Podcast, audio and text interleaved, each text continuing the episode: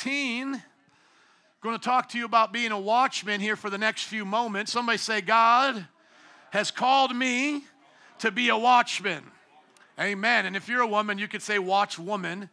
But you know what we mean. We mean by the generic sense, watch man, meaning mankind. Let's go to Ezekiel chapter three. Ezekiel chapter three, verse sixteen says, at the end of seven days, the word of the Lord came to me, Son of man, I have made you a watchman. What did he make the Son of man? Amen. So he says, Son of man, I made you a what? A watchman. Thank you for the people of Israel. So hear the word I speak and give them warning for me. Does it say give them nice comforting messages? Does it say just tell them the things they want to hear? No, it says give them warning for me. We're in a sermon series called Thus Says the Lord, and it's basically going through the prophets of the Old Testament. One in the New Testament, Mary, we talked about during Christmas time, and believe it or not, she was a prophet. She spoke prophetically about the life of Jesus. That was amazing to see a woman prophetess. When we go through the prophets, we see they have messages. But what we normally see is that their message is not for them to give and that's it. It's for them to give to others, to then to give to others. And then we see it right here at this beginning passage with Ezekiel. Ezekiel is a prophet of Israel living during the time of the Babylonian captivity. He's in the exile. We've talked about those who have prophesied about it coming, about the coming slavery that Israel was going to be under. The siege that they were to face was so bad that some of them ate their own children. They weren't supposed to, but they did that. The, the judgment of God was upon Israel. The prophets spoke. The people didn't listen. Ezekiel now is one of the prophets that's actually in the land. So imagine my grandfather or your grandfather prophesying, if we don't change, we'll be taken into slavery by China, our children will be raped, and some of our men will be castrated and made to work for the Chinese government. Imagine none of us listening, and now here we are, captured and ruled over by the Chinese government, and some of us have been castrated, taken over to live in Beijing. That's Daniel, Shadrach, Meshach, and Abednego. They were actually taken from their hometown, brought into the government of Babylon, castrated, and made basically their work servants and slaves. Now, thankfully, God blessed them and kept them, but as they were there, they were under great persecution, hence being thrown into a lion's den just for simply praying, and then being put into a fiery furnace, Shadrach, Meshach, and Abednego, for not bowing down to the statue. Ezekiel is a contemporary of Daniel, Shadrach, Meshach, and Abednego. It's a few years after the captivity. Now the Persians and the different nations are ruling over Babylon. Babylon itself got defeated. And now Ezekiel is here, and God gives him a word, and he says, Son of man, I've made you a watchman for the people of Israel. Now, if God was saying this to him way back then, Then, that he had an assignment, shouldn't we look at this and, and receive the same kind of assignment? If we find ourselves, especially in similar situations, now we may not be in captivity, but are we in a time when a generation is facing great wickedness? Yes, we're in a time when people are facing great wickedness. So if God would speak to Ezekiel and say, I want you, Ezekiel, to tell people what I will do if they don't change even now. After they're already in judgment, it will get worse. How much more are we supposed to tell people in America and say, hey, if you don't like it now, it's only going to get worse if you don't change. Can I get an amen for that? Amen. This is a word from the prophet. So he says, I've made you a watchman for the people of Israel. So hear the word I speak and give them warning from me. Jesus used this same exact terminology when he was talking about the wise man building his house upon the rock, the foolish man building his house upon the sand. He said the wise men are those who hear these words of mine and put them into practice. So if you're here today, you are now responsible for putting these words into practice. If you're going to do that, can I hear an amen? Amen. So you're going to put these words into practice. And what's part of putting it into practice? Going out and preaching them. Jesus said at the end, as I've already mentioned in Matthew chapter twenty-eight, he said, now you go to the disciples. You've been hearing it. You've been learning it. Now you go and teach others to obey what I've taught you. That's what you are to do. So that applies to us. Verse eighteen, now look at the warning. When I say to a wicked person, you will surely die. Look at that. You will surely die, and you do not warn them or speak out to dissuade them from their evil ways in order to save their life. That wicked person will die for their sin, and I will hold you accountable for their blood. So the Bible says if a wicked person is around you and you don't warn them, They'll die and be held accountable for their own sin, but what will you be accountable for? Their blood. Now, I know that's not something that we want to talk about a lot, but how many know there's a judgment day coming? Amen. So when people die without Christ, wicked, and you know, the Bible makes it very clear that there's wicked and righteous people. There's no in between, sinners and saints. And so the wicked person, which is the one without Christ, because we just go to the new covenant and understand that we're all born sinners. And by the time of our conscience and the age of accountability where we're response able, we are now to respond to Christ, confess our sins, and be born again of a heavenly, of a heavenly genealogy from the Holy Spirit by the Father and the Son, right? We are to come through the kingdom of God, the birth canal of the Spirit. If we don't do that, we remain in wickedness. That's what John chapter three says. For the Son did not come into the world to condemn the world, for the world was already condemned. Do you remember that? The world's already judged and condemned. When God kicked us out of the garden, his judgment was, this is the way it's going to be until you die, and then you'll suffer forever in hell unless you have forgiveness, unless you have salvation. And then he shows us the path of salvation through the old covenant with the law and Moses and putting their trust in God. God, through those things. They were never supposed to ever look to the law to save them. It was always faith in God. That's why Habakkuk, the prophet we've already studied here, has said, the just, the righteous shall live by what? Shall live by what? Faith. The just, the righteous shall live by faith. Then you can do the works of the law, even in the old covenant. And in the new covenant, it's of course the same way. Whoever puts their faith in Christ, whoever believes, is born again. Now look at it again. Do you know any wicked people? Yes or no? Are you warning them? If you are not, you will be responsible for their blood. Thus says the Lord. Amen. We didn't come here to just hear the nice stuff today. This is good, but it may not be what tickles your ears. You and I are going to be held responsible for what we do with the wicked people around us. We can't make them change. It doesn't say, and then you force them to change. No, it says you are to warn them, but if you don't, you will be accountable for their blood. Now go to verse nineteen. But if you do warn the wicked person, and they do not turn from their wickedness or from their evil ways, they will die for their sins, but you will have saved yourself. What will you have done? Saved yourself. Now remember this, we're not saved by good works, we're saved by grace through faith unto good works. So what are we saving ourselves from? We're saving ourselves from, as Christians, from the shame of having blood on our hands for people's souls as they're perishing. The Bible does say that Christians will be put to shame on Judgment Day, and some will only be saved as if by escaping fire.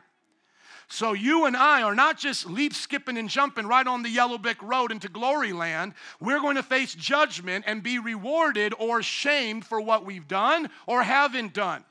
And so according to the scriptures, it's not my job to make the wicked person change. I cannot make them change. But it is my job and your job to preach to them about their wickedness. Then I will have saved myself. You will have saved yourself from the blood of their soul being on your hands. So the Bible is very clear from Old Testament to New Testament that you will be there on Judgment Day with others. You will stand before God naked. You will not have anything to hide behind, but you will be there in the presence of others. And so as I am judged, you will watch me get judged. And if I as a pastor have not warned you of wickedness, then I will have your blood on my hands. Now imagine having ten people's blood on your hands. That's not something we like to think about, but I'm not making the word picture here. God is, so take a moment, think about it. Not a horror movie, not something you're just supposed to brush off and say, oh, that's gross. No, think about it. The blood of one person on your hands, the blood of two people on your hands. What does it look like? What is the illustration Ezekiel is giving us here? You will be shamed for your cowardice, for your inability to warn. But if you do warn, you will have saved yourself and you will be rewarded. In other scriptures, it says that. But let's keep going. Verse twenty, he makes it even more clear. Again, when a righteous person turns from their righteousness and does evil, and I put a stumbling block before them, they will die. Now notice two kinds of people in the Bible, wicked righteous, no other kinds. Does everybody get that?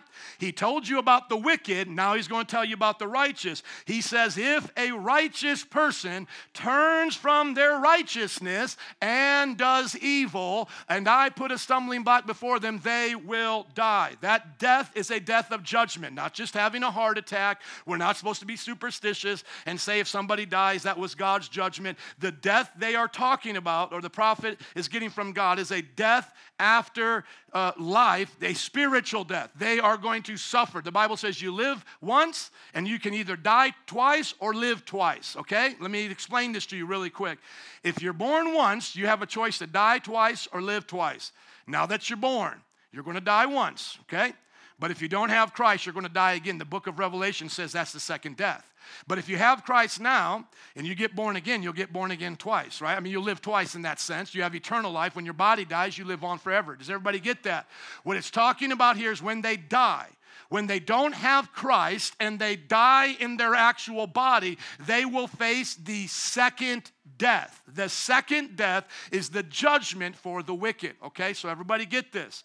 It's not just a natural death, it's also a spiritual death. It says the righteous things that that person did will not be remembered, and I will hold you accountable for their blood. This is literally the place where we as a church get our teachings of backsliding. We use this, this, the term backsliding because it means you were going in one direction and then you went back. You slid back. The terminology here is turn from your righteousness. So we made that. I didn't come up with it, but the church made it up over generations in the past. Backsliding. Okay? So you were doing righteous things. You were righteous, but now you've turned. The Bible is very clear. If you die spiritually in a state of sin and you're not right with God, every righteous thing you did will not be remembered. Come on, somebody say, oh, snap. See, you are not once saved, always saved. You are not getting to heaven just because you had faith twenty years ago. You must hold firmly to the faith you once had. You must fight the good fight of faith. If you turn from your righteousness now, which is not of yourself, it comes from Christ. We stand in the righteousness of Christ. If you turn from that and you die, spiritually you are away from God, you physically die, you will face that second death. And you will be like those in Matthew chapter seven, verse twenty-one, which I don't have time to turn there, you will be like those who say to Jesus, Lord, Lord. You'll call out, Lord, Lord. Did I not do all these great things in your name? Did I not go to church? Did I not help the poor? Did I not even pray for miracles and those kinds of things? And Jesus will say to you, that's Matthew, that's New Testament, that's red letters, that's Jesus. And Jesus will say to us, to anyone who's turned from their righteousness, depart from me, for I never knew you. The terminology, never knew you, is right in line with will not be remembered. Does everybody get that? Jesus says, I will tell you, I have never known you. And the book of Ezekiel says, your righteous deeds will not be remembered. Well, isn't God all-knowing? Of course he is. He knows everything. But in the sense it's being remembered, it is not to your credit anymore. He doesn't just forget and become a, a, you know, like a hard drive that now doesn't remember what it used to do as a computer can get a virus. No, God still knows everything. He knows everything. But when it says it's not remembered, and I'll tell you I never knew you, what it's talking about is I do not know you in an intimate way. I do not have a relationship with you, and I don't remember your works in a way worth rewarding. All I see now is a worker of iniquity. So we're supposed to warn the wicked. We're supposed to warn the righteous who turn to wickedness. Verse twenty-one. But if you do warn the righteous person not to sin. What are we to warn the righteous person? Not to sin. What are we supposed to warn the righteous person? Not to sin. Does that mean I don't love you? That means I actually love you. If you love me, tell me not to sin. If you love your neighbors, tell your neighbors not to sin. If you know someone in this church that is righteous and now they are sinning, tell your neighbor, your church friend, not to sin. And if they do not sin, and everybody said, well, nobody's perfect. It says right here, you're not supposed to sin anymore. That's what it says. There's no excuses. Well, what if I do sin? Ask God for forgiveness and don't do it again. Act like heaven and hell's on the line, okay? Take heaven and hell serious. If you ever want to take God, uh, if you ever want to look at how God takes forgiveness serious, or how serious God takes forgiveness, look at the cross. Do I think you can sin your way out of heaven, uh, sin your way out of Christianity? No, I don't believe we lose our salvation by just making mistakes. The Bible says a righteous person can sin and get back up, but here's the difference. Sin can harden your heart. Hebrews chapter three says, and the hardened heart will turn away from God. So how does the process work? Sin, without repentance, hardens the heart, and now it turns to unbelief. So you came in by faith. How do you leave Christianity? By unbelief. Sometimes people try to trip us up, and they try to say, you know, those who believe in once saved, always saved. They go, well, if we didn't earn our salvation, how can we work our way out of it? You know, if I didn't work my way into it, how can I work my way out of it? That's not what we believe. We came in by faith, and I can come in by unbelief. Go to Hebrews chapter three quick. I want to show everybody that, just so you can know how to speak to someone if they ever say, well, we're saved by grace, and I can't mess up grace, you know. We'll show them right here. Yes, you can mess up grace. The Bible actually says you can do that. Did you know that? The Bible says you can defile grace. You can. I'm going to show you a few scriptures if you got the time. Has anybody got anywhere to go after this? No, I'm, t- I'm kidding. Come on, I know you guys do. Let's go to Hebrews chapter three. Look quickly. Verse twelve. Hebrews chapter three, verse twelve. See to it, brothers and sisters. Who is he speaking to here? Sinners or brothers and sisters in Christ?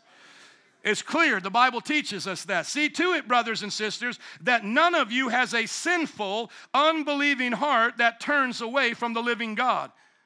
Sounds very similar to what we just read in Ezekiel. A righteous person can become wicked, but I love the author of Hebrews because it tells us how it happens. How does the righteous become wicked? Is it just because they've sinned and they've messed up and God doesn't want them anymore? No, it says they have a sinful, unbelieving heart that turns away from God. So what comes first before the unbelieving? The sinning.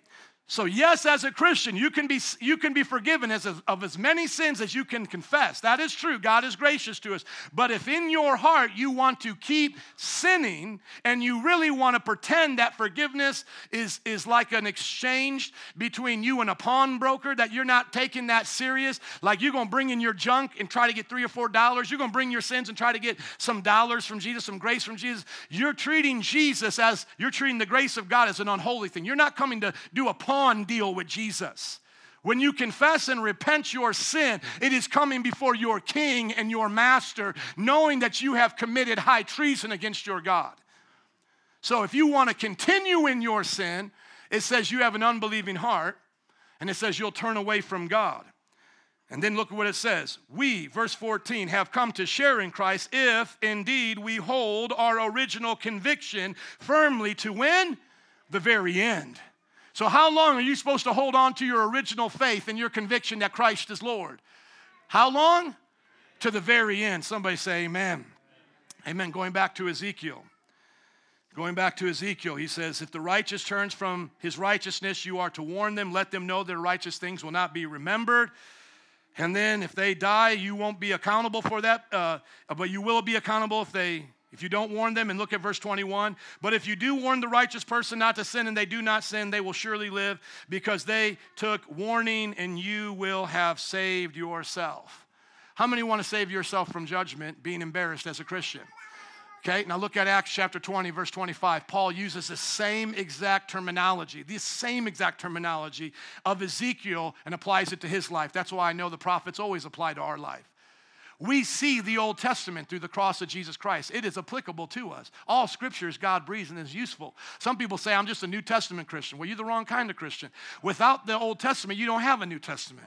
What is Jesus fulfilling in the New Testament, Old Testament? What are the New Testament uh, preachers preaching? All the Old Testament. What do you think Acts chapter two comes from? It comes from the book of Joel. But how do we apply the Old Testament in the New Testament? Through the lens of Christ. Christ is the gap that is filled in between the two covenants. He fulfills it, and then he brings it to an end in a new covenant. Yes, there's a new covenant. You can say I'm a new covenant Christian, but you can't say you're only in the new covenant because there's a lot of old covenant promises that are supposed to happen in the new covenant. Why is Israel still promised a nation? Read the book of Isaiah, amen? Why is the Revelation, the Revelation the way it is? Read the book of Daniel. Revelation, John quotes more from Daniel than any other book in the Bible because Daniel hasn't come to pass yet. Are you listening? So when I read the book of Ezekiel, I know it applies to me.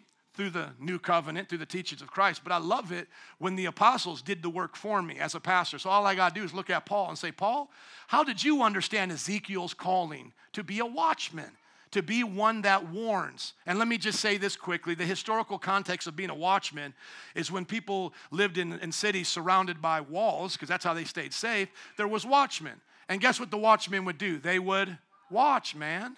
Okay, that's what they would do. They would get up on these walls and they would look to see when the enemy's coming. Because if you're out there, you know, I mean, there's not a lot of places to hide, you know, in the wilderness is wherever. You just, okay, there they are. They're coming. And if they're a big enough army, you know, there's nothing you can do to stop them. You're going to have to fight them. Or if you can get it on with them and fight with them, you know, you're going to have to get out your soldiers and do all of that.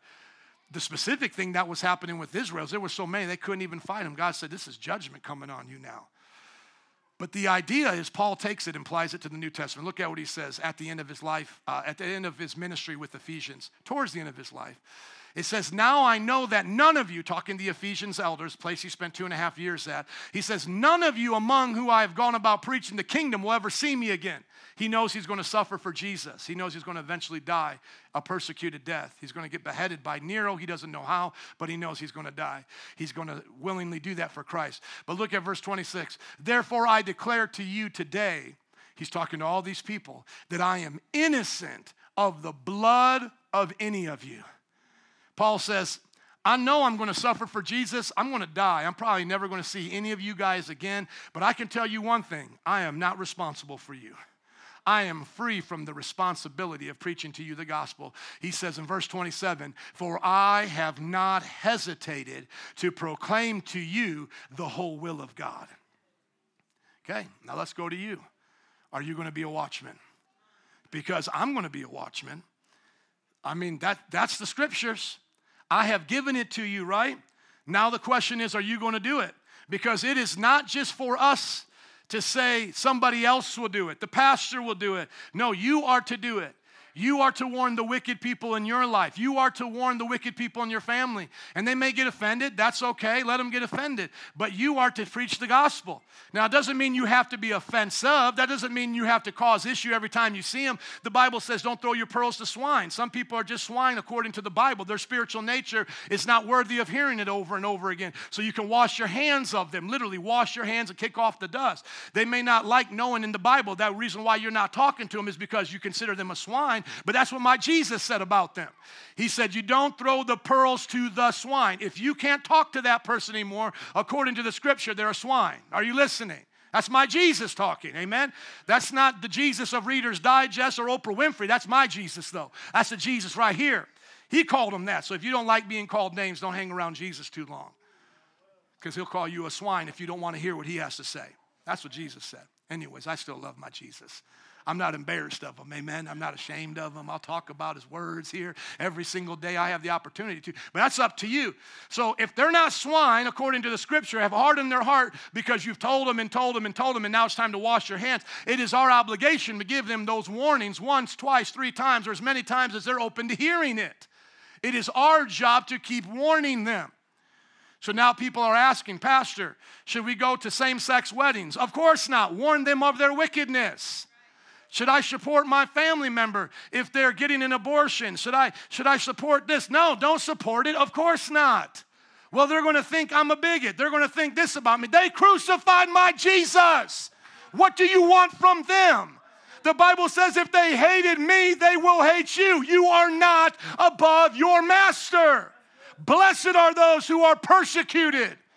We read all the Beatitudes on Sunday church, and we love them all. Blessed are the poor in spirit. Blessed are the, those who hunger and thirst for righteousness. What's the one down here at the end? Blessed are those who say all kinds of evil against you. Blessed are those who persecute, who are persecuted for my name's sake.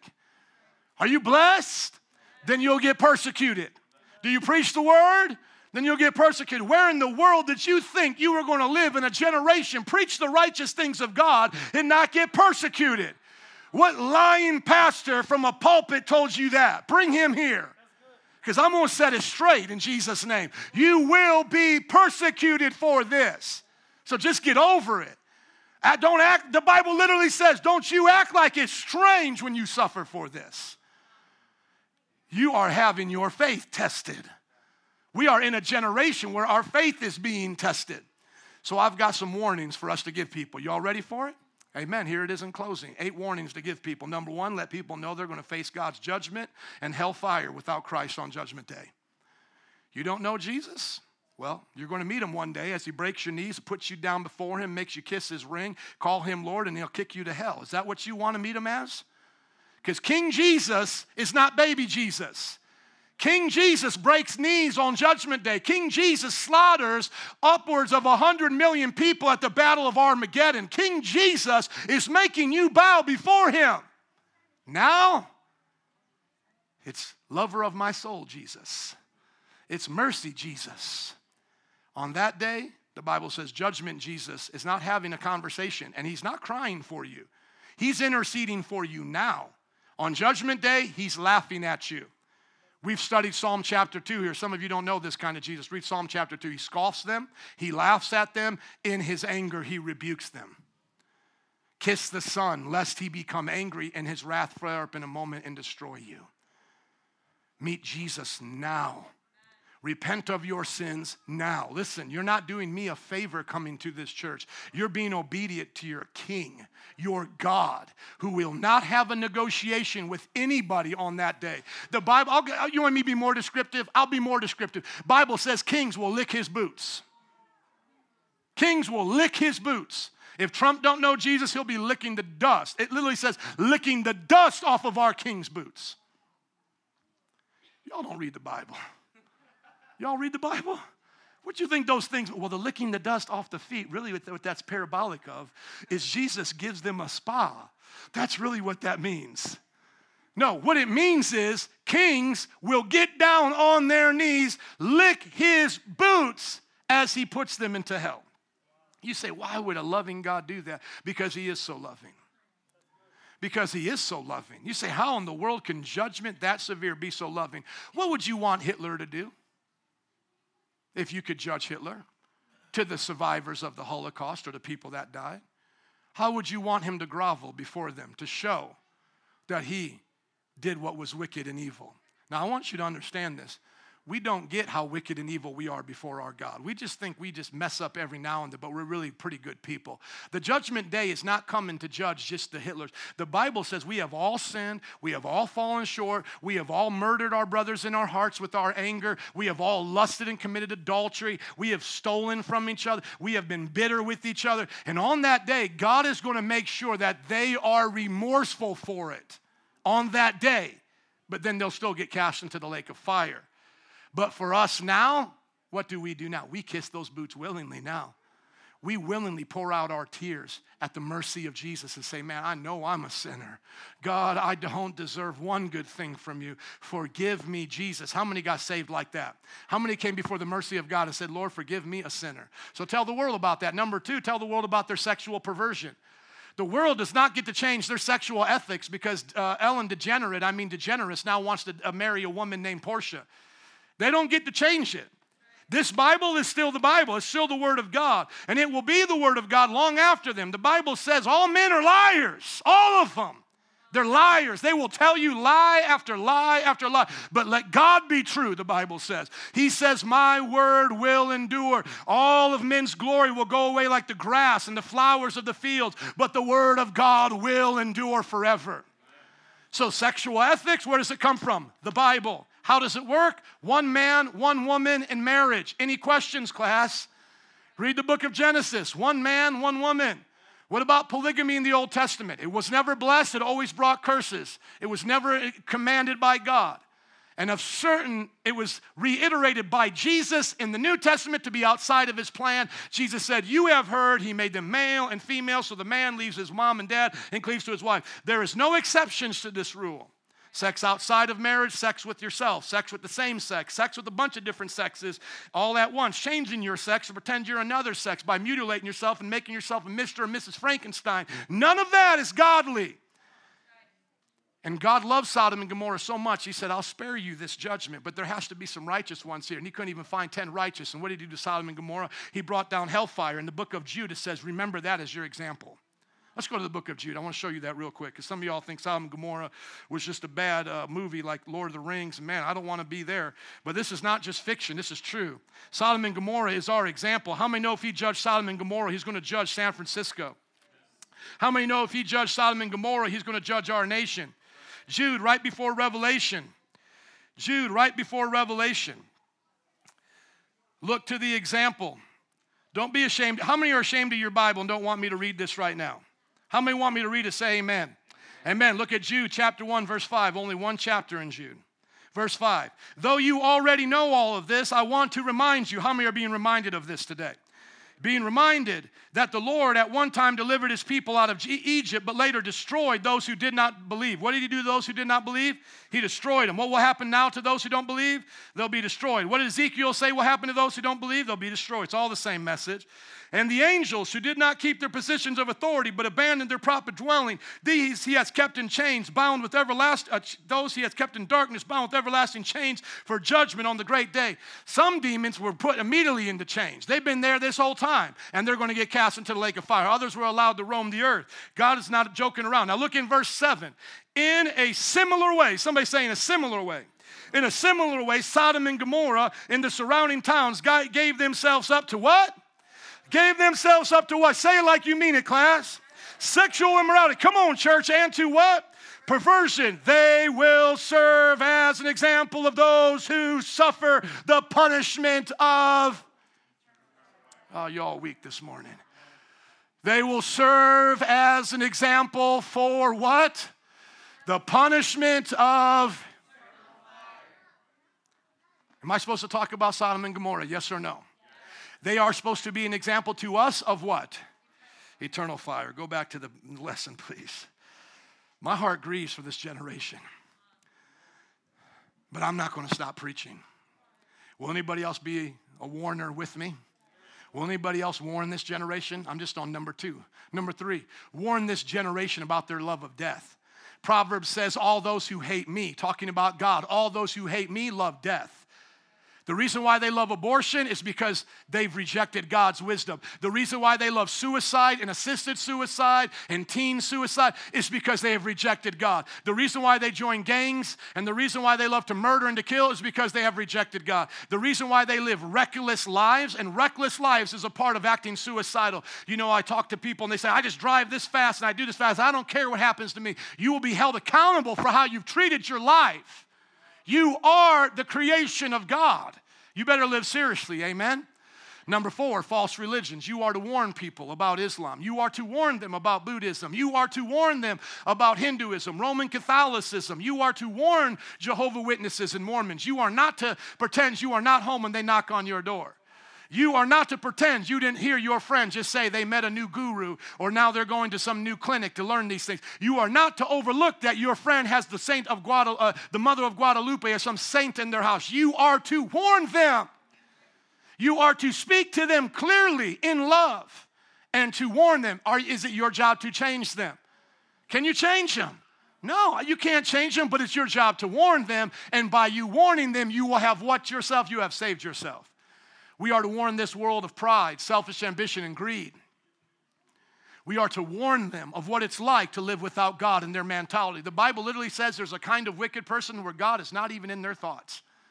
They go about this world, they go about in God's world and don't even think about God. They think they, they don't owe him anything. I'm a self-made man. I'm a self-made woman. I've done this. I've done that. And yet they don't even understand that the laws of gravity are there by God, that the brain they have is there by God, that all the resources they use on this earth are there by God, and they will give an account to their life before that God. Have you ever heard the statement, prepare to meet thy maker? That's in the Bible. You better be ready to meet your maker.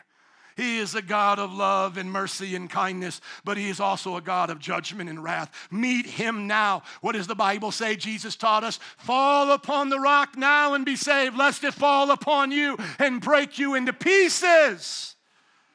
Don't you think you're anything without God. You're a self-made mess without God.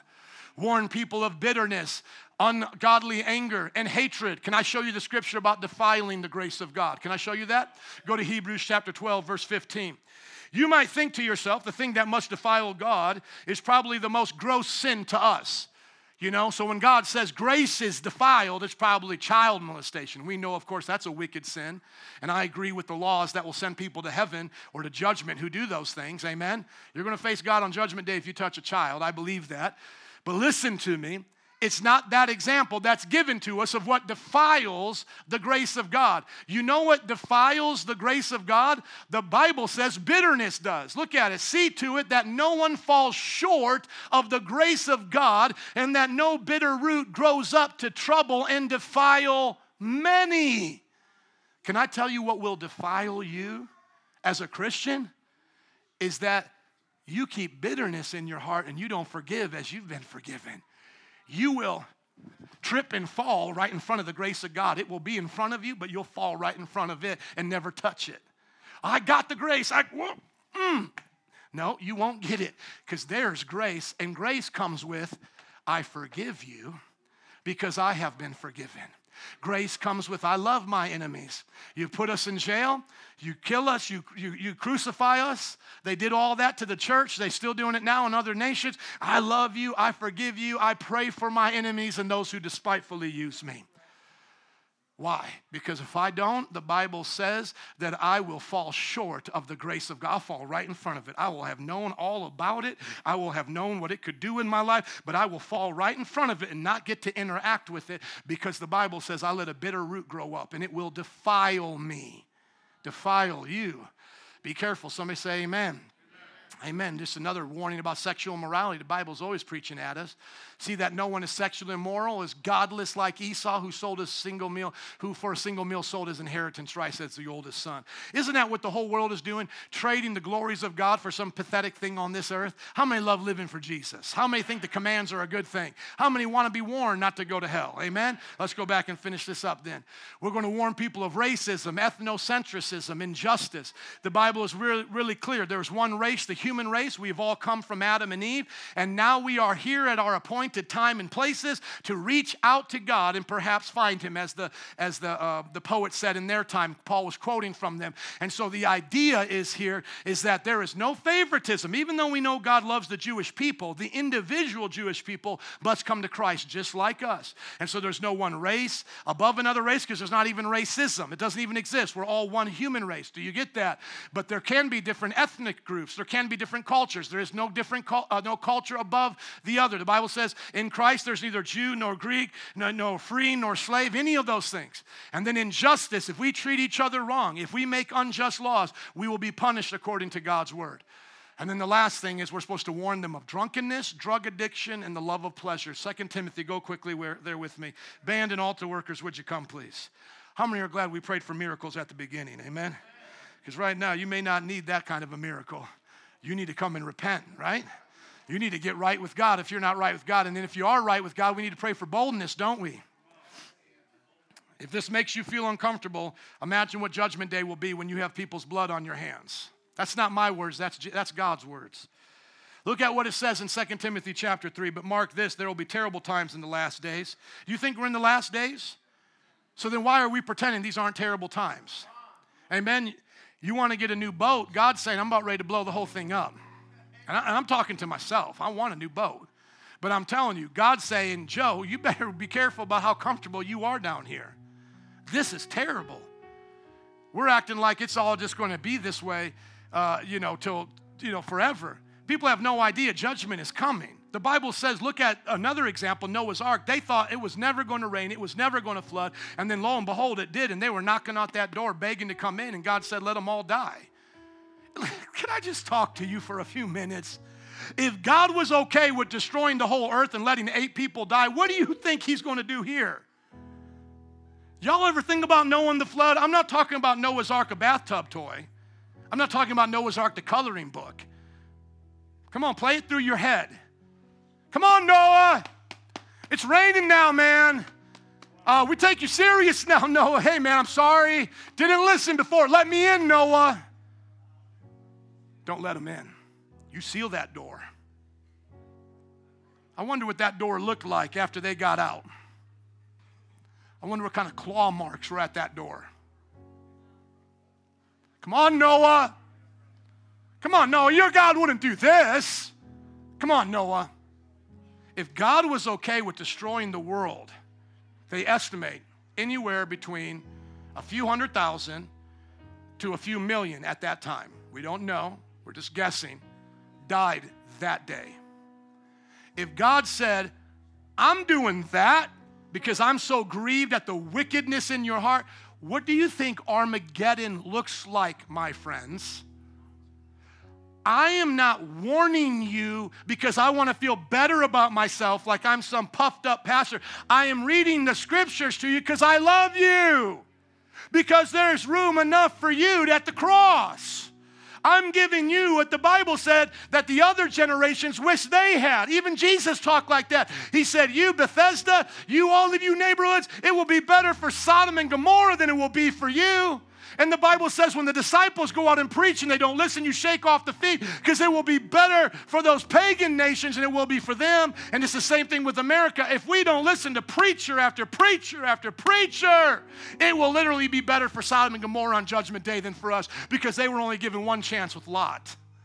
Are you listening? There will be terrible times in the last days. People will be lovers of themselves, lovers of money, boastful, proud, abusive, disobedient to their parents, ungrateful, unholy, without love, unforgiving, slanderous, without self-control, brutal, not lovers of the good,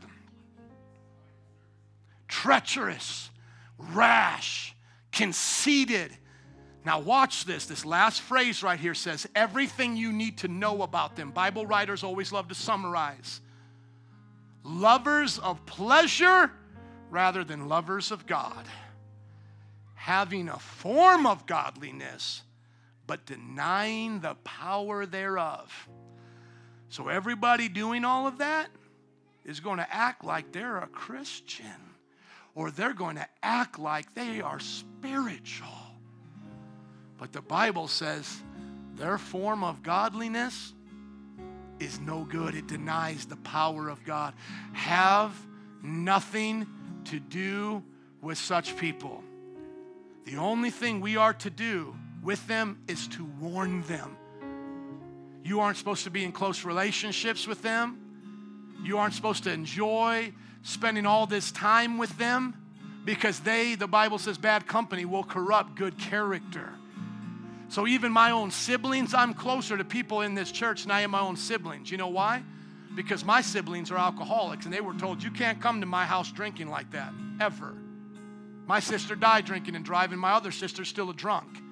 You're not allowed around my kids with alcohol, period. You're not allowed to smoke around my house, period. You've been warned. That's it. What are you attached to in this world? What's worth you getting tempted to go to hell over? What is worth you giving the testimony of wickedness to your children? Well, that's my cousin. And so my cousin, I got to invite. No, you don't got to invite your cousin. If cousin Flacco's going to get drunk, if cousin Flacco's going to curse, if cousin Flacco, you don't got to invite cousin Flacco. You invite cousin Flacco here. You invite him to the Bible study. You invite him to the church. But you guard your family. You guard the testimony of your children. God forbid that the first person my children see gets drunk is my sister. God forbid the first person they'll see get drunk is the one that smells like urine, the one I witnessed to on the streets. And I'm going to point right to my daughter and say, you see that one that smells like urine that daddy got to give a tract to? This is what sin looks like. That's what you show them sin. Not in your cousin Flacco. You got to have at every family reunion. To hell with that. Me and my house, we serve the Lord. You walk through those doors, you come representing Christ. I love you. I'll do anything I can to help you. But right here, it's our rules. It's our house. I felt I had to say that for somebody.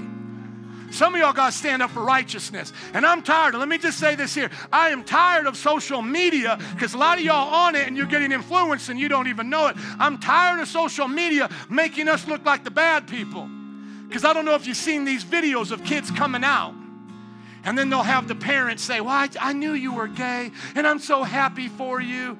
And then they'll show another parent getting upset saying, well, you know, I can't accept this. I'm a Christian, whatever. And then everybody just ramrods them and says, oh, we need more parents like this. We need more people like this. And so psychologically, they're conditioning you to think mercy and compassion is loving their wickedness.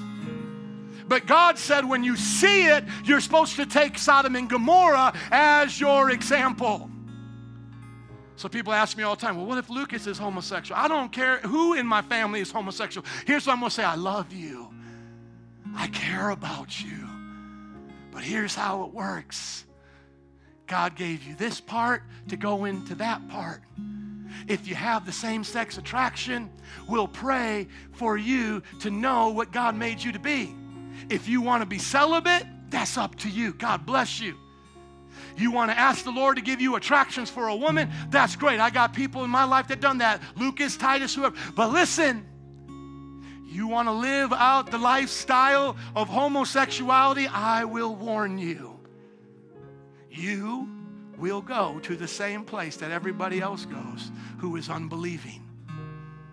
And then when this is all set right and RuPaul's not in charge anymore, and uh, Caitlyn Jenner's not getting awards anymore. Come on, somebody.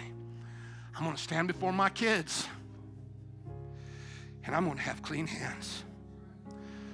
And I'm going to say, I loved you enough to tell you the truth, man. You may didn't want to hear it, but I loved you enough to tell you. Because if Jesus could save a sinner like me, I knew he could do it for you. Because you, you get tempted to have sex with the same sex. I get tempted to have multiple partners of the same sex, of the opposite sex. And I had to be changed from my perversion. Look at your hands right now and imagine yourself on Judgment Day. What's going to be on your hands?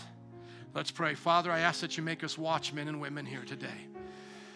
No one here is better than anybody else. We all need the grace of God for forgiveness. We all need your truth. We're lost without you. And we ask you now to make us witnesses, watchmen for your kingdom. I pray for wisdom on your jobs. I pray for wisdom in your family. I pray you don't do it in a way that gives the devil an opportunity to take advantage of you. But I pray that however the Lord uses you, you do it right. Daniel, Shadrach, Meshach, and Abednego were watchmen even though they lived in a pagan nation. Figure that one out. How did they have a standard but yet work with those people? There's wisdom there. God will give it to you. They never changed, but they had a way of interacting with those people. And when it came down in their conscience where they weren't supposed to bow or they weren't supposed to stop uh, doing their right things, they, they knew now was the time to, pers- uh, to be persecuted. I'm not giving it up. You'll know those times. But don't just run out to your job preaching they're all going to hell and then wonder why you get fired. Right? Come on, use wisdom now. A few moments. God, make us watchmen and women in this church. We pray for wisdom. We pray for anointing. We pray for love, compassion. Yeah, maybe people say these same kind of things and they hate them, right? You've seen those kind of extreme preachers. No, no, no, that's not us. We love them, don't we? That's why in those people's churches, they don't see any people really get saved. In our church, we baptized over forty people last year. We're going to baptize probably that many this year, if not more. We have former lesbians, homosexuals, bisexuals here, alcoholics, drunkards, perversion, false religious people here. God's changed a lot of people's hearts here. Why? Because they know this is love. You do the same right now. A few moments, say, God, use me. Have him bring up to you some of the people in your life. Maybe it's a coworker. Maybe it's a friend. Maybe it's your neighbor. Family member, come on, Jesus, use me. Make me a watchman. Make me a watchman, God. I'll warn them. That's all I know I can do, but I'll do that, Lord, and you do the rest. I will not back down in this generation because I believe it's worth it. Heaven and hell's on the line. It's worth it. That's why we go to Belmont and Clark. That's why we go to Pulaski and Madison. That's why we go to Wright College. That's why we go out before all of our life groups from Logan Square to Reese Park. We witness and knock on doors. Why? Because it's worth it. Shh, mercy and grace, mercy and grace. Come on, you want to pray mercy and grace over their life? Somebody say, mercy, Lord. Have mercy, Jesus. See, now it means something, doesn't it? Now you know that judgment is coming. Crying out for mercy means something.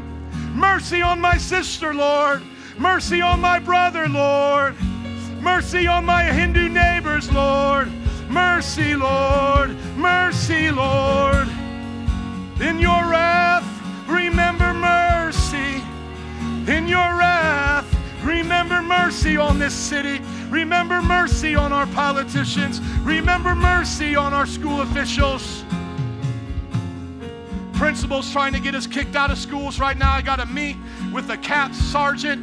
Mercy, Lord, on that principal. Reminder of the Constitution, Jesus. She'll be held accountable for what she does to us on those corners. In the name of Jesus. Two more moments. Mercy, mercy, mercy, God.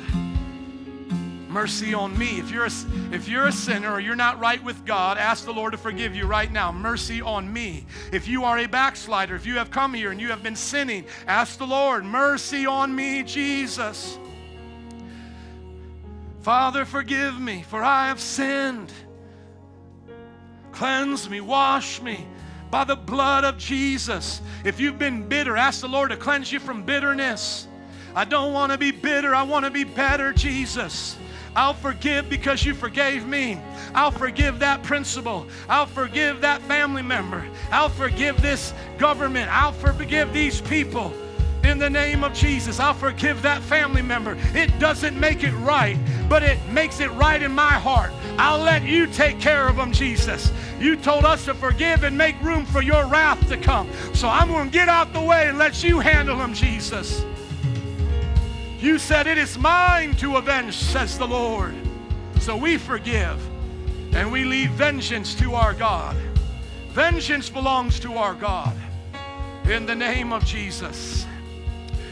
If you're going to be a watchman, would you stand up with me right now? Raise up your hands.